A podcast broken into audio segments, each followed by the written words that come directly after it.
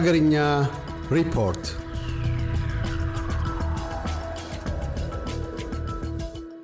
በትግራይ ክልል በጦርነቱ ምክንያት ስራ አቋርጠው የነበሩ አራት ዩኒቨርሲቲዎች በመጪው ሁለት ሺ አስራ ስድስት ዓመተ ምህረት መስከረም ወር ስራ እንደሚጀምሩ የትምህርት ሚኒስቴርን በመጥቀስ መንግስታዊ የዜና አገልግሎት አስታወቀ። በመጪው ዓመት በትግራይ ክልል የሚገኙ ዩኒቨርሲቲዎችን ወደ መደበኛ የመማር ማስተማር ሂደት ለማስገባት ዝግጅቱ እየተጠናቀቀ መሆኑን ዜና አገልግሎቱ ጨምሮ ገልጸዋል። በወያኔ የሀያ ሰባት ዓመት አገዛዝ በትግራይ ስር የነበረውን የነበረውና ከሁለቱ ዓመታት ጦርነት በኋላ ወደ አማራ ክልል የተመለሰው ራያ በቀጣዩ ዓመት በራያ የሚገኘው ዩኒቨርሲቲ በትግራይ ክልል ተይዞ አገልግሎቱን በመስከረም ሁለት ሺ አስራ ስድስት ዓመተ ምህረት ይጀምራል ተብሎ ማስታወቂያ ወጥተዋል። ዩኒቨርሲቲዎቹ በመጪው ሁለት ሺ አስራ ስድስት ዓመተ ምህረት የመማር ማስተማር ሂደት ከመጀመራቸው በፊት የምግብ መኝታና ሕክምና አገልግሎቶች እየተሟሉ መሆኑን ከትምህርት ሚኒስቴር የተገኘው መረጃ ያመለክታል። እርግጥ የተማሪዎቹ የቅበላ አቅም በቀጣዩ ዓመት ከዚህ በፊት ወደ ነበረው መጠን መመለስ እንደማይቻልም ተገልጿል። ከዚሁ ጋር ተያይዞ ከዚህ ቀደም በትግራይ ክልል ትምህርታቸውን ሲከታተሉ የነበሩና ወደ ሌላ ዩኒቨርሲቲ ሄደው ያጠናቀቁ ተማሪዎች ውጤታቸውን የሚገልጽ የትምህርት ማስረጃ ከነበሩበት ዩኒቨርሲቲ የሚሰጣቸው መሆኑን ተገልጿል። አሁን ትምህርታቸውን ያስጨረሷቸው ዩኒቨርሲቲዎች ከትግራይ ክልል ከሚያገኙት ውጤት ጋር ደምረው ጥቅል ውጤታቸውን የሚገልጽ የትምህርት ማስረጃ እንደሚሰጥም ተናግረዋል። አራቱ ዩኒቨርሲቲዎች ከጦርነቱ በፊት አርባ አምስት ሺህ ተማሪዎች ሲያስተምሩ እንደነበር አስታውሰው ከእነዚህ ውስጥ ሀያ ሁለት ሺህ ተማሪዎች ወደ ሌላ ክልል ዩኒቨርሲቲዎች እንዲተላለፉ ተደርጓል ተብሏል። በሌላም በኩል በትግራይ ክልል በተራዘመ ረሃብ የሚሞቱ ሰዎች ቁጥር በከፍተኛ ሁኔታ እየጨመረና ችግሩም እየተባባሰ መምጣቱን መንግስታዊ የዜና አገልግሎት ጨምሮ ገልጿል።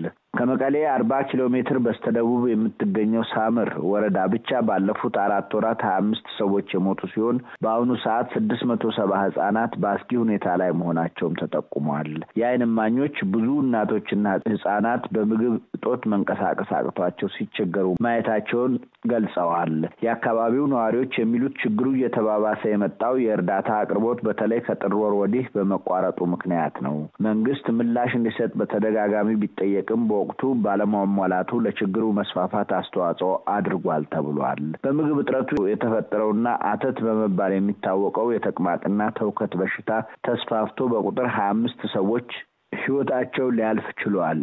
አቢ አዲ በምትባል የተንቤን ከተማ ችግሩ ከዚህ የከፋ መሆኑን የዓይን እማኞች ጨምረው ገልጸዋል። ረሀብተኞች በተንቤን ትምህርት ቤት ወደ አስር ሺህ ሰዎች የሚጠጉ ተፈናቃዮችን ማየታቸውንና ከእነዚህም ውስጥ ወደ አስራ ዘጠኝ የሚጠጉ ሰዎች በረሀብ መሞታቸውን ገልጸዋል።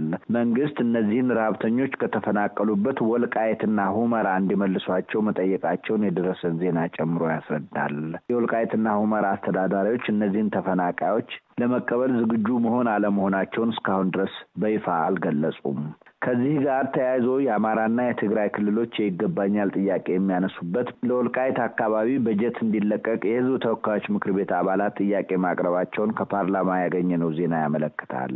አባላቱ ይህን ጥያቄ ያነሱት የገንዘብ ሚኒስቴር ሚኒስትር አቶ አህመድ ሸዴ የሁለት ሺ አስራ ስድስት ዓመተ ምህረት የፌዴራል መንግስትን ረቂቅ በጀት ለምክር ቤቱ ሰኔ አንድ ቀን ሁለት ሺ አስራ አምስት ዓመተ ምህረት ባቀረቡበት ወቅት ነው። ወልቃይት ሀያ ሰባት ዓመት በትግራይ ክልል ተካቶ ሲቀጥል የሰሜን ኢትዮጵያ ጦርነት ከተከሰተ በኋላ ግን ይመለስልን ይል የነበረው የአማራ ክልል በራሱ በጀት እያስተዳደረው እንደሚገኝ ይታወቃል። ለወልቃይት ተብሎ የተለቀቀ በጀት አለመኖሩም ተገልጿል።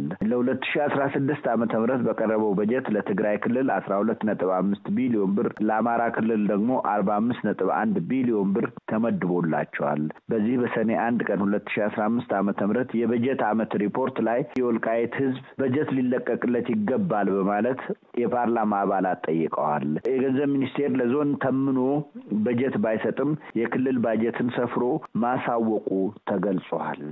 የፖለቲካ ፓርቲዎች የጋራ ምክር ቤት በቅርቡ ያወጣው መግለጫ እኛ እንዲተላለፍ ከወሰንነው ውጪ በተቃራኒው የተላለፈ ነበር በማለት የምክር ቤቱ አባላት ተቃውሟቸውን ሐሙስ ሰኔ ስምንት ቀን ሁለት ሺ አስራ አምስት ዓመተ ምህረት ባወጡት መግለጫ አስታወቁ።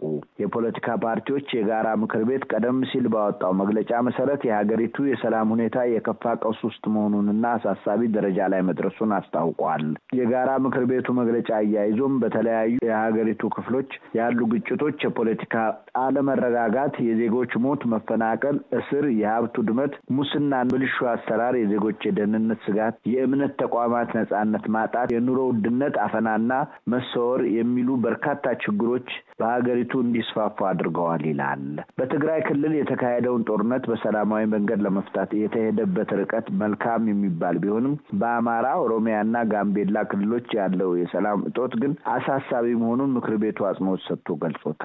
ምክር ቤቱ ከሸገር ከተማ ጋር በተያያዘ በርካታ ቤቶች መፍረሳቸውንና በብዙ ሺህ የሚቆጠሩ ዜጎች ለሰብአዊ ቀውስ መዳረጋቸውን ጠቅሷል።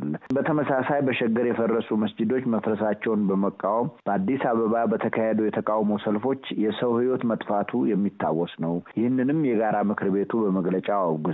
የጋራ ምክር ቤቱ አባላት እንደሚሉት ደግሞ የጋራ ምክር ቤቱ እነዚህንና መሰል መግለጫዎችን ያወጣው አካል በአስቸኳይ በይፋ ይቅርታ የማይጠይቅ ከሆነ እነሱ ሌላ የጋራ ምክር ቤት ለማ ማቋቋም እንደሚገደዱ አስታውቀዋል። አባላቱ የጋራ ምክር ቤቱ መግለጫ የራሱን እንጂ የአባላቱን አቋም የማይገልጹ ናቸው ይሏቸዋል። ይህ ፍጥጫ የት እንደሚያደርስ ለመገመት ቢያስቸግርም የመሰንጠቅ አደጋ እንዳለበት ያሳያል ተብሏል። የኢትዮጵያ አየር መንገድ በዚህ በያዝነው በሁለት ሺ አስራ አምስት ዓመተ ምህረት የተያዘውን አስራ ሁለተኛ ወር ታሳቢ ያደረገ ገቢ ተሰልቶ ስድስት ነጥብ አንድ ቢሊዮን ዶላር ገቢ ያገኘ መሆኑን ገልጿል። ይህ ከእቅዱ በመጠኑ ከፍ ያለ ገቢ መሆኑን የሚያመለክት እንደሆነም ተገልጿል። ካለፈው ዓመት ጋር ሲነጻጸር ይህ ገቢው ሀያ በመቶ ጭማሪ እንዳለው ያሳያል ተብሏል። በዚህ ዓመት የኢትዮጵያ አየር መንገድ አስራ ሶስት ነጥብ ሰባት ሚሊዮን ሕዝብ ያጓጓዘ ሲሆን ይህም ከአምናው ጋር ሲነጻጸር በአንድ ነጥብ አምስት ሚሊዮን ሕዝብ እንደሚበልጥ ተገልጿል። ለአየር መንገዱ ከአንድ መቶ አርባ በላይ አውሮፕላኖች ያሉት ሲሆን ዘንድሮ ደግሞ አስራ ሁለት አዳዲስ አውሮፕላኖች መጨመሩን አስታውቋል። የአየር መንገዱ የቦርድ ሰብሳቢ አቶ ግርማ ዋቄ ከስፍራቸው ተነስተው በምትካቸው የአየር ኃይል አዛዡ ሌተና ጀነራል ይልማ ነገርሳ መሾማቸውን በዚህ ጊዜ ተገልጸዋል። የመጪው ዓመት ማለት የሁለት ሺ አስራ ስድስት የበጀት ዓመት በስምንት መቶ አንድ ነጥብ ስድስት አምስት ቢሊዮን ብር በተላለፈው ወቅት በመጪው ዓመት አዳዲስ የመንግስት ሰራተኞችን ቅጥር እንደማይፈጽም መንግስት በግልጽ ማስታወቁን መንግስታዊ የዜና አገልግሎት አስታወቀ። የገንዘብ ሚኒስትሩ አቶ አህመድ ሽዴ ሰኔ አንድ ቀን ሁለት ሺ አስራ ስድስት ዓመተ ምህረት የበጀት ዓመት ሲገልጹ መንግስት አዳዲስ የመንግስት ሰራተኞችን እንደማይቀጥር አስታውቀዋል። በቀጣዩ ዓመት የበጀት ቀመር መሰረት ከስምንት መቶ አንድ ነጥብ ስድስት አምስት ቢሊዮን ብር ውስጥ ወደ ግማሽ ያህሉ ማለትም አራት መቶ አርባ ነጥብ ስምንት ቢሊዮን ብር ከታክስ ለመሰብሰብ መታቀዱንም ገልጸዋል። በበጀት እጥረት ሳቢያ በዚህ በያዝነው የሁለት ሺ አስራ አምስት የበጀት ዓመትም መንግስት አዳዲስ ሰራተኞችን ለመቅጠር እንዳልቻለ የሚታወስ ነው። ያለፈው ዓመት በጀት ሰባት መቶ ሰማኒያ ስድስት ነጥብ ስድስት ቢሊዮን ብር እንደነበር እና በሁለት ሺ አስራ አራት የበጀት ዓመት አምስት መቶ ስልሳ አንድ ነጥብ ሰባት ቢሊዮን ብር እንደነበር የሚታወስ ነው። የኤርትራ መንግስት ሀገሪቱ ከኢትዮጵያና ጅቡቲ ጋር የሚያዋስናትን ድንበር መዝጋቷን የደረሰን ዜና አመለከተ። የደረሰን ዜና ጨምሮ እንዳስረዳው ኤርትራ ከሱዳን ጋር ያላት ግንኙነት ክፍት አድርጋ መቀጠሏንም አስታውቋል። የኢትዮጵያና ኤርትራ ድንበር ለሀያ ዓመታት ተዘግቶ እንደነበር የሚዘነጋ አይደለም። ሆኖም ጠቅላይ ሚኒስትር አብይ አህመድ ስልጣን በያዙ ሰሞን በድንገት በኤርትራ ጉብኝት በማድረግ ተዘግተው የነበሩ ድንበሮች እንዲከፈቱ ማድረጋቸው የሚታወስ ነው። ለዚህም የሰላም አስተዋጽኦአቸው ዶክተር አብይ አህመድ የኖቤል የሰላም ሽልማት ተሸላሚ ለመሆን እንደበቁ የሚታወቅ ነው። ከትግራዩ ህወሀት ጋር በፕሬቶሪያ የሰላም ስምምነት ከተፈረመ ማግስት በኋላ ግን በኢትዮጵያና ኤርትራ መካከል ለጊዜው በይፋ ያልተገለጹ ቅራኔዎች መፈጠራቸው እየተገለጸ ይገኛል። በኤርትራና በኢትዮጵያ መካከል የከረረ ጸብ እንዲፈጠር ወይም የሻከረ ግንኙነት እንዲፈጠር የሚሰሩ ሀገራት እንዳሉም በስፋት ይነገራል። በኤርትራና ኢትዮጵያ መካከል የድንበር ችግር እንደተፈጠረ የእንግሊዝ የውጭ የጋራ ደህንነት ቢሮ ዜጎቹ ከኤርትራ ድንበር ሀያ አምስት ኪሎ ሜትር ርቀት ባላቸው አካባቢዎች እንዳይንቀሳቀሱ አሳስቧል። በኤርትራ የሚገኙ የእንግሊዝ ዲፕሎማቶችና ዜጎች በቶሎ ሀገሪቱን ለቀው እንዲወጡና ወደ ኤርትራ ለመጓዝ ያሰቡ ዜጎችም ጉዟቸውን እንዲሰርዙ አስጠንቅቋል። ይህንን የተረዱት የፕሬዚደንት ኢሳያስ አፈወርቂ የኤርትራ መንግስት በቅርብ ጊዜያት ወደ ቻይና በመጓዝ ግንኙነታቸውን ለማጠናከር አዲስ እርምጃ እየወሰዱ ይገኛሉ። ይህን የኤርትራ ሂደት ለመግታት ጥረታቸው እንደሚቀጥል ምዕራባውያን ሀገሮች እንደሚሰሩ ተገልጿል። በዚህ መካከል የኢትዮጵያ መንግስት ከጎረቤት ሀገር በተለይም ከኤርትራ ጋር ያለውን ግንኙነት እንደሚቀጥል በይፋ አስታውቋል። መንግስት ከውጭ በተገኘው እርዳታ ህገ መንግስቱን ለማሻሻል ለሚደረግ ጥናትና አፈጻጸም ከአንድ ነጥብ ሁለት ቢሊዮን ብር በላይ ድጋፍ ማድረጉን የደረሰን ዜና አመለከተ። በዚህ ዜና መሰረት በሀገሪቱ ያሉትን የህግ ነክ አንቀጾችን ለማሻሻልና ለመለወጥ የሚደረገውን ስራ ለማከናወን የአሜሪካ ዓለም አቀፍ ልማት ተራድኦ ኤጀንሲ በሰጠው ሀያ ሁለት ሚሊዮን ዶላር አንድ ነጥብ ሁለት ቢሊዮን ብር እየሰራ እንደሚገኝ ተገልጿል። እንደ ኤሮፓ አቆጣጠር ከየካቲት ወር ሁለት ሺ አስራ ዘጠኝ ጀምሮ የኢትዮጵያ መንግስት ዩኤስኤድ በመባል በምህጻረ ቃል በሚታወቀው የአሜሪካ ዓለም አቀፍ ተራድኦ እና ልማት ድርጅት ባቀረበው ጥያቄ መሰረት የህግ ማሻሻያ እንዲያግዘው የቀረበለትን ጥያቄ በመቀበልና ከሚመለከታቸው ባለድርሻ አካላት ጋር በመሆን የገንዘብ ድጋፍ ማድረጉን አስታውቋል። በዚህ መሰረት የፌዴራልና የክልል ፍርድ ቤቶች፣ ፍትህ ሚኒስቴር፣ አቃቢያነ ህግ ቢሮዎች፣ የኢትዮጵያ ሰብአዊ መብት ኮሚሽን፣ እንባ ጠባቂ ተቋም፣ ተከላካይ ጠበቆች ጽህፈት ቤት፣ ሲቪል ማህበራት ድርጅቶችና መገናኛ ብዙሀን ድርጅቶች ከዩኤስኤድ ጋር በመተባበር እንደሚሰሩ ተገልጿል። በሌላም በኩል በሰሜን ኢትዮጵያ ለእርዳታ እንዲውል የተለገሰውን እህል ወይም ምግብ የመመዝበሩ ጉዳይ በፍጥነት ተቋጭቶ መፍትሄ እንዲሰጥበት በማለት በኢትዮጵያ የአሜሪካ ዓለም አቀፍ ተራድኦ ልማት ድርጅት ማስታወቁን የደረሰን ዜና ጨምሮ ያስረዳል።